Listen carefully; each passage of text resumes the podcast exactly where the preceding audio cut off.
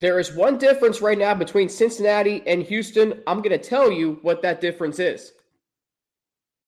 Our Locked On Bearcats, your daily podcast on the Cincinnati Bearcats, part of the Locked On Podcast Network.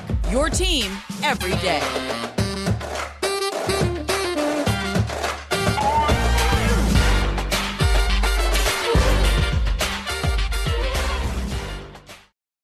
All right, here we go. Thank you so much for making Locked On Bearcats your first listen of every day. It's free and available everywhere you get your podcasts, including right here on YouTube. Don't forget to subscribe to our Locked On Bearcats YouTube channel and follow it to get an alert every time we drop a new episode. Today's episode of Locked On Bearcats is brought to you by LinkedIn Jobs. With LinkedIn Jobs, you can hire qualified candidates more efficiently by matching open roles with people who have the skills, values, and experiences to help you achieve your 2023 goals. Post your job for free at linkedin.com slash locked on college. Terms and conditions apply. My name is Alex Frank, your host each and every day right here on Locked On Bearcats. We are, of course, part of the Locked On Podcast Network, your team every day. I'm excited to be with you all today, even after the Bearcats' tough loss on Saturday, 75 to 69 to Houston. The difference between the two teams right now is that Houston is the more consistent team and you think about the game on Saturday, the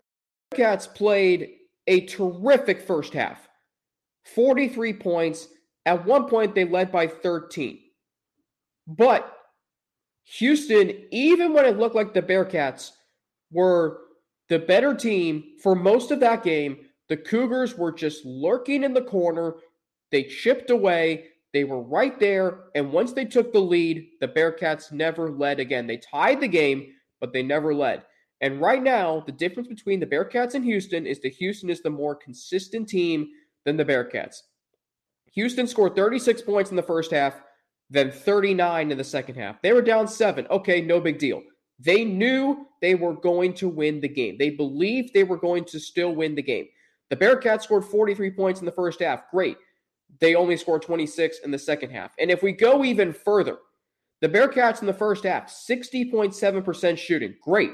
Second half, cut that in half, 30.3%. Woof. 8 of 12 from 3 in the first half for the Bearcats, 3 of 15 in the second half. 10 assists to 7 turnovers in the first half. That's good. They only turned the ball over two times in the second half, but 5 assists. Only 5 assists in the second half. Guys, you look at those numbers, you really have won this game, and I'm frustrated because once again they lost a game they could have won. But the but the difference between right now, the difference right now between Cincinnati and Houston is that Houston is the more consistent team. In a big game, which this game was, they can put together 40 good minutes of basketball. The Bearcats right now cannot. And they have not done that in a big game in a long time. In this context, the last time and this was a, a graphic during the game. The last time the Bearcats won against a top three team was 2012, the Big East semifinals against Syracuse. The last time they beat a top five team on the road, this was talked about uh, during halftime of the game on CBS. The last time the Bearcats beat a top five team on the road was nearly 60 years ago. You go further into the numbers in this game. Houston shot 57.1% in the first half, 56 in the second half. That's consistency. They only attempted five threes in the second half. Five threes. Guys, they just kept making shots. The Cougars just kept making good high percentage shots. It was a clinic. In the second half on Saturday, the Cougars were 14 of 25 from the field. 14 of 25. That's 56% shooting from the field. That's really good. They only attempted five threes. They got to the line 14 times. They made 10. Cincinnati, by the way, only attempted seven free throws. And you can blame the refs all you want. But as you will come to know about me, and I say this after what happened last night with the Bengals, I'm not a blame the refs guy. The Bearcats had chances to, to win this game. Put this game away. They could not do that. They left the door open for Houston. The Cougars were lurking in the corner. They were chipping away. They were making good shots, high percentage shots. And when push came to shove, and Russ and I talked about this, we were texting during the game on Saturday. In the most critical junctures of the game, what did the Cougars do? Here you go. In the game on Saturday, the Cougars went on a 15 to 2 run from 917 to 241 in the second half. So that is almost seven minutes in the second half. 15 to 2 run. They went from being down eight to up five. That's what great teams do in critical junctures of the game. They don't have to splash in threes or slam dunk the ball. They just make good, high percentage shots. And that is exactly what the Cougars did. And you have to tip your cap to how good they are. 25 points from Jarace Walker, 10 to 14 from the field. J'Wan Roberts, 14 points, 7 of 9 from the field. He never went to the free throw line, but he made 7 of 9 shots. That's really good. Jamal Shead, 13 points, 5 of 9 from the field. Uh, Marcus Sasser had an off had an off game. He still had four assists despite only scoring nine points. This is what good teams do. Good teams um, and by the way, Houston did win the rebound battle 35 to 27. Good teams just do the, the, just do the fundamental things at a really high level. And that's what Houston does. And you have to tip your cap to that. The Bearcats are close. I'm not saying the Bearcats are a bad team. I was talking um I I just think I was talking to, to my dad about this um over the weekend. And I was talking to my mom about this too. I said, the Bearcats are a good team. They just can't put together 40 minutes of good basketball. They cannot put together 40 minutes of good basketball. The Cougars can. And the Cougars are the more consistent team. The Bearcats have a lot of things I like. They can shoot the ball well, they can move the ball well, they can rebound. They have a lot of really good players. But they're not a good team, but they're not a great team. When really good players come together, that's what forms a great team, in my opinion. And I, and I don't know if some, if John Wooden ever said that, but that's what I believe.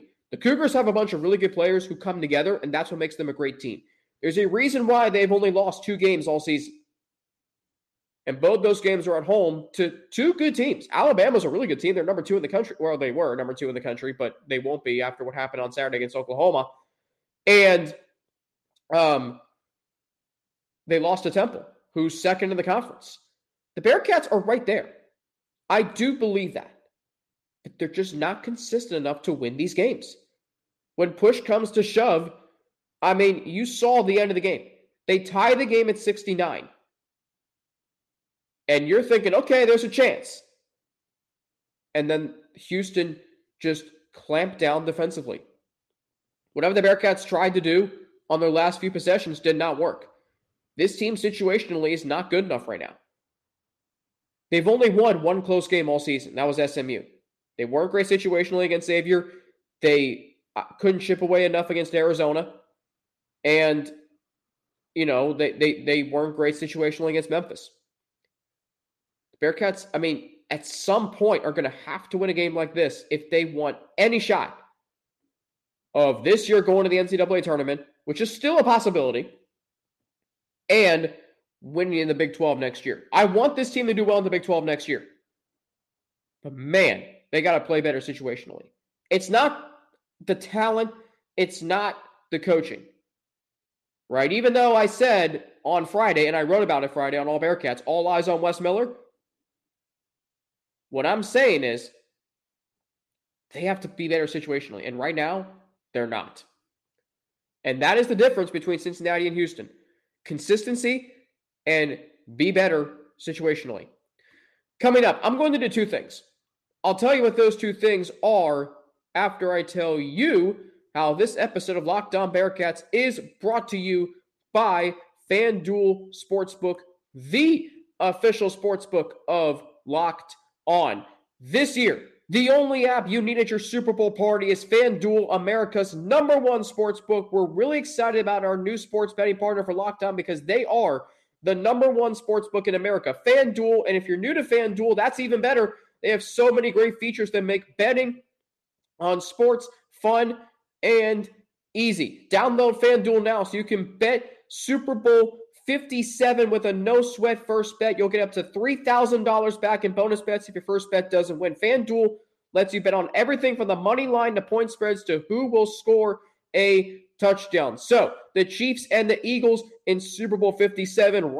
I like the Eagles, and I'm going to go into more on my bets later on this week. I like the Eagles to cover the one and a half point spread. They're currently one and a half point favorites. So the FanDuel Sportsbook app is safe, secure, and super easy to use. Best of all, you can get paid your winnings instantly. Host, uh, excuse me, that is what I'm supposed to do. I am the host. Feel free to add what you like about using. Oh, what like about using the FanDuel app? It's easy to use. Um, so join FanDuel today at fanduel.com slash locked on to claim your no sweat first bet on Super Bowl 57. That's fanduel.com slash locked on. Make every moment more with FanDuel, official sportsbook partner of the NFL, 21 plus in select states. First online real money wager, only $10 deposit required. Refund issued as non-withdrawable sportsbook bonus bets, which expire in 14 days. Restrictions apply. See full terms at fanduel.com slash sportsbook. Gambling problem, call 1-800-GAMBLER or visit fanduel.com slash RG in Colorado, Iowa, Michigan, New Jersey, Ohio, Pennsylvania, Illinois, Tennessee, and Virginia. 1-800-NEXT-STEP or text NEXT STEP to 53342 in Arizona. 1 789 7777 or visit ccpg.org slash chat in Connecticut, 1 800 9 with it in Indiana, 1 800 522 4700 or visit ksgambling.com in Kansas, 1 800 770 stop in Louisiana. Visit www.mdgamblinghelp.org in Maryland, 1 877 8 HOPE NY or text HOPE NY to 467 369 in New York, 1 800 522 4700 in Wyoming or visit www.1800gambler.com, gambler.net in West Virginia.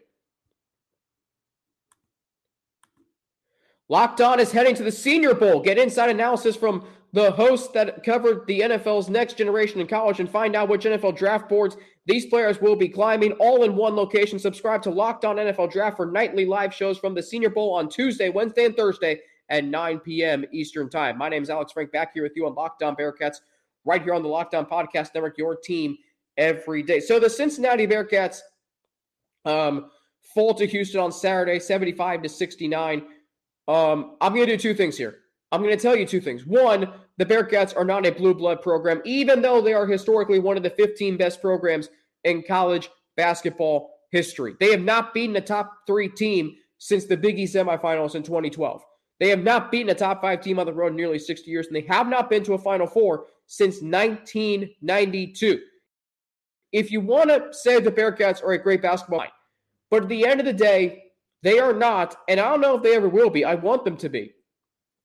But they are not a Duke, North Carolina, Villanova, Kansas, UConn, or any of your blue bloods.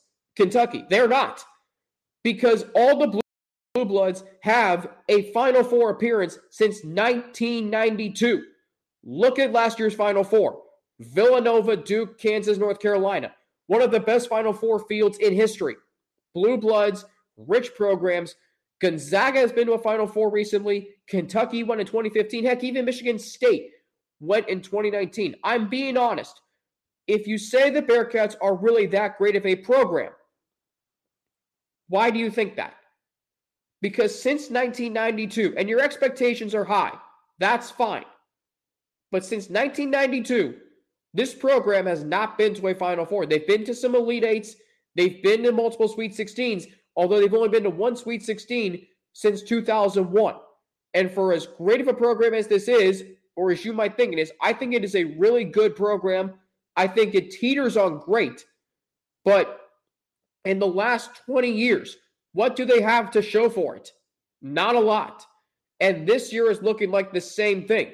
This is a proud program that Bob Huggins built. Mick Cronin recovered it. Never really got to the level of Bob Huggins, but still, when the Bearcats went to nine straight NCAA tournaments, you should have appreciated that because I did. Nine straight tournaments is hard. The Bearcats haven't been to the tournament since. And you saw how hard it was just to even be on the bubble in John Brannen's first season. You saw um, last year with Wes Miller. This team started off 5 and 0. This team barely finished above 500 last year. You're seeing this year. We've seen some really good things, but the last two games against the big dogs in the American, Memphis and Houston, They've lost both games. So at the end of the day, this program right now is a really good program historically. Are they great? Uh, I don't know. That depends on how you view it. But when you consider what the Bearcats have not done as far as being a top three team since 2012, I mean, I think about Kansas and North Carolina and Duke and what they've done. Carolina went into Cameron Indoor in 2019, and I get it. Zion Williamson got hurt that game. They still won. Excuse me. Um, Kansas. Did they? Were they number three? Yeah. Kansas went into Baylor. When they were three, Kansas was three, Baylor was one. Kansas won the game.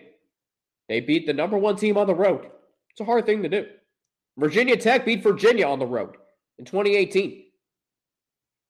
Teams that are great and programs that are great, I'm not saying Virginia Tech is great, I'm saying Kansas is, they win these kinds of games. They win these kinds of games. UCLA went into Arizona in 2017, beat the number four team in the country. That's what great teams do. They go on the road, does not matter what the, what ranking the team has, and they take care of business. And it leads me back to this. The nine straight tournaments under Cronin and the 14 years under Huggins. Understand, success even in this sport, where there is so much parity. And even when you think you know who the best team in the country is, you thought Kentucky was the best team in 2015.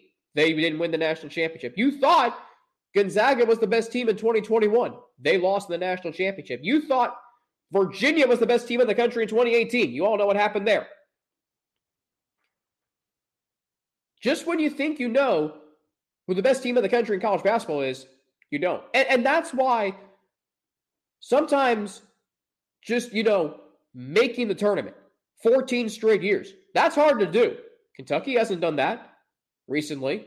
Kansas has made the tournament every year since what, 1990 or 80 something? Kentucky didn't make the tournament in 2021. Duke didn't make the tournament in 2021. Kansas did. North Carolina had down here in 2021. So, yes, I say great programs and who they are and what they do. But understand that great programs have down years. It happens. North Carolina was terrible in 2020. They were they were second to last in the ACC.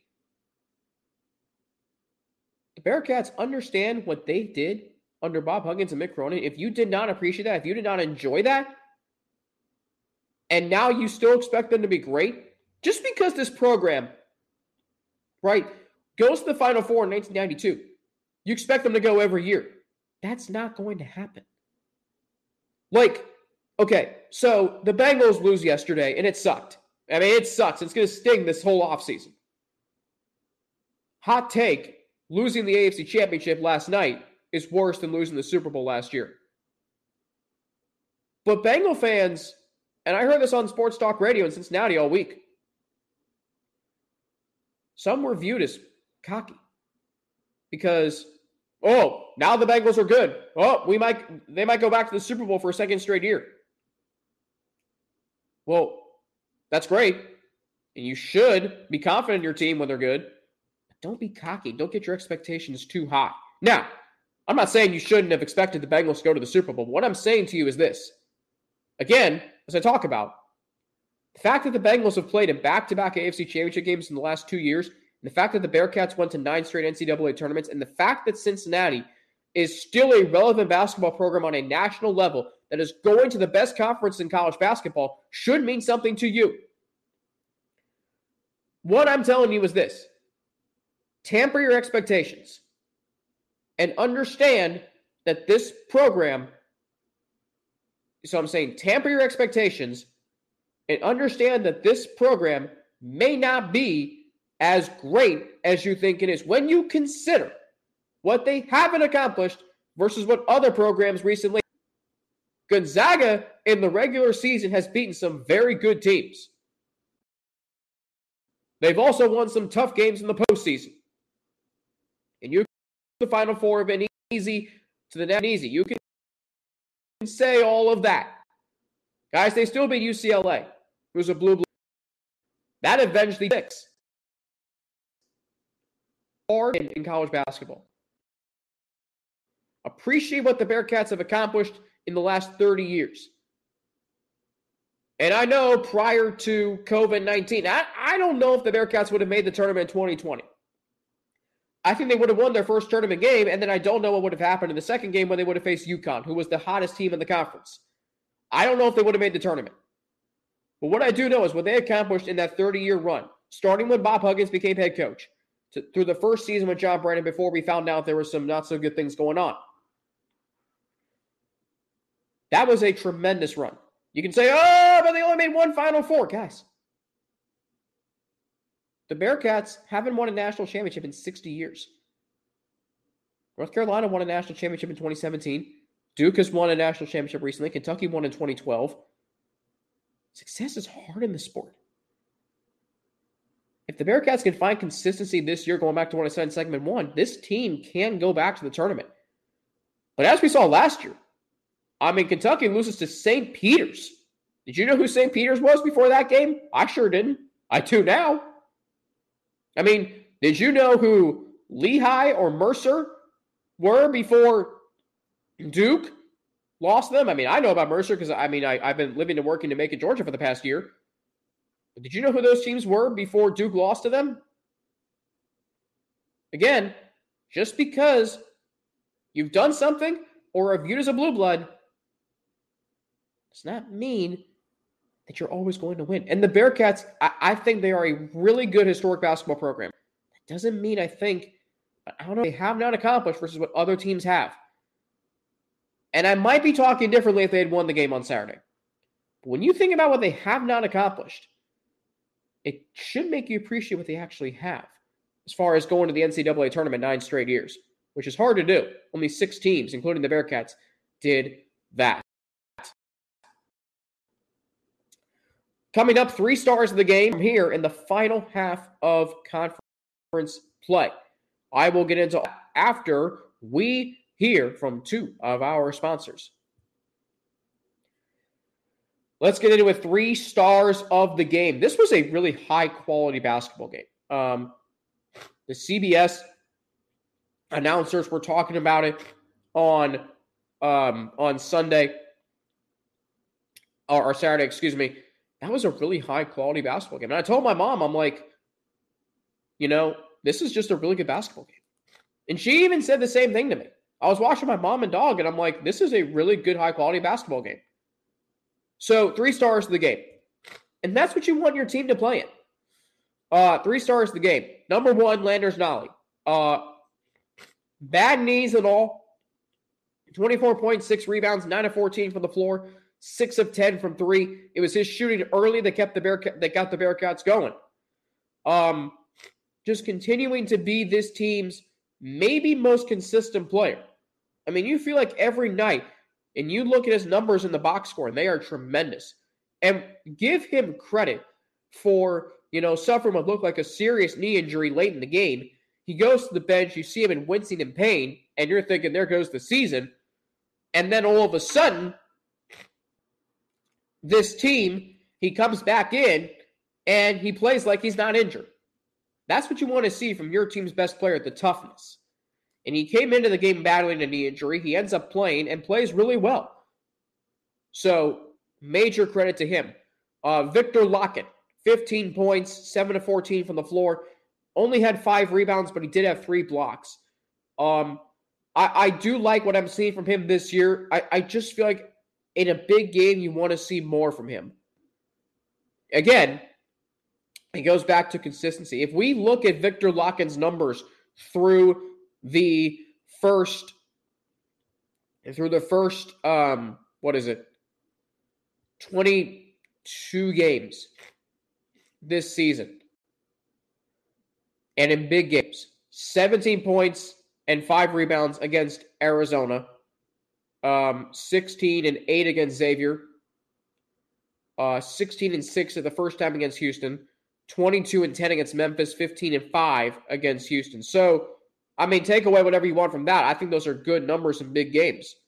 But again, can really good players, I shouldn't say that he needs to be more consistent in big games. I'm saying, can he, Nolley, and DeJulius and the rest of this team form a real a great team? When really good players form a great team, when really good players come together, they form a great team. Excuse me. Uh, other star of the game, David DeJulius. A tremendous effort. 14 points, nine assists, six of 13 from the floor, played 37 minutes, hit the game three that tied the game at um, 69 with uh, 119 to go. Clutch shot. And I just so want him to hit a shot like again, like he did against East Carolina last year that wins the Bearcats a game like that. Because I think that will just get this team over the hump. They're so close. And it's why I really love this team because I do think that they are going to get over this hump at some point. I really do. But they got to have these really good players come together to form a great team. Houston is that right now. The Bearcats are not.